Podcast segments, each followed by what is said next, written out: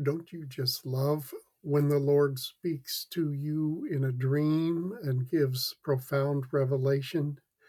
Last night, several times while sleeping, the Lord woke me up with his finger pointing to this verse in First John 5 14 and 15. And this is the confidence, the assurance, the privilege of boldness which we have in him. We are sure that if we ask anything, make any request according to his will, in agreement with his own plan, he listens to and hears us. And when we know in our knower deep inside of the truth and the power and the love that is in God's word and his heart and his plan for us,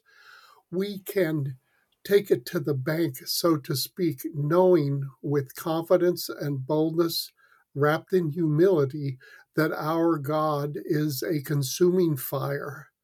So I encourage you to stand on his promises and recall frequently and pray into and meditate on the revelation that the Lord has given you for your own life to go with great courage, steadfast faith,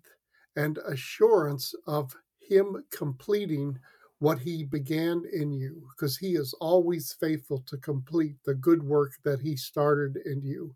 And be bold in your faith and your declarations and in the words that you speak and release to change the atmosphere everywhere that you go into every life speaking his words his plans his purposes his prophetic destiny for those around you in your family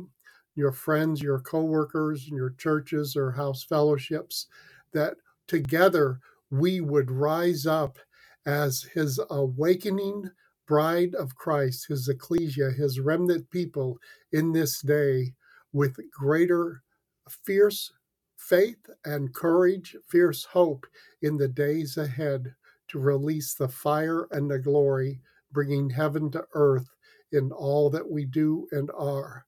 Be blessed, and may your family and your friends be blessed with the presence and the glory of God that is overflowing in abundance from your life and from your actions and your words. In Jesus' mighty holy name, amen.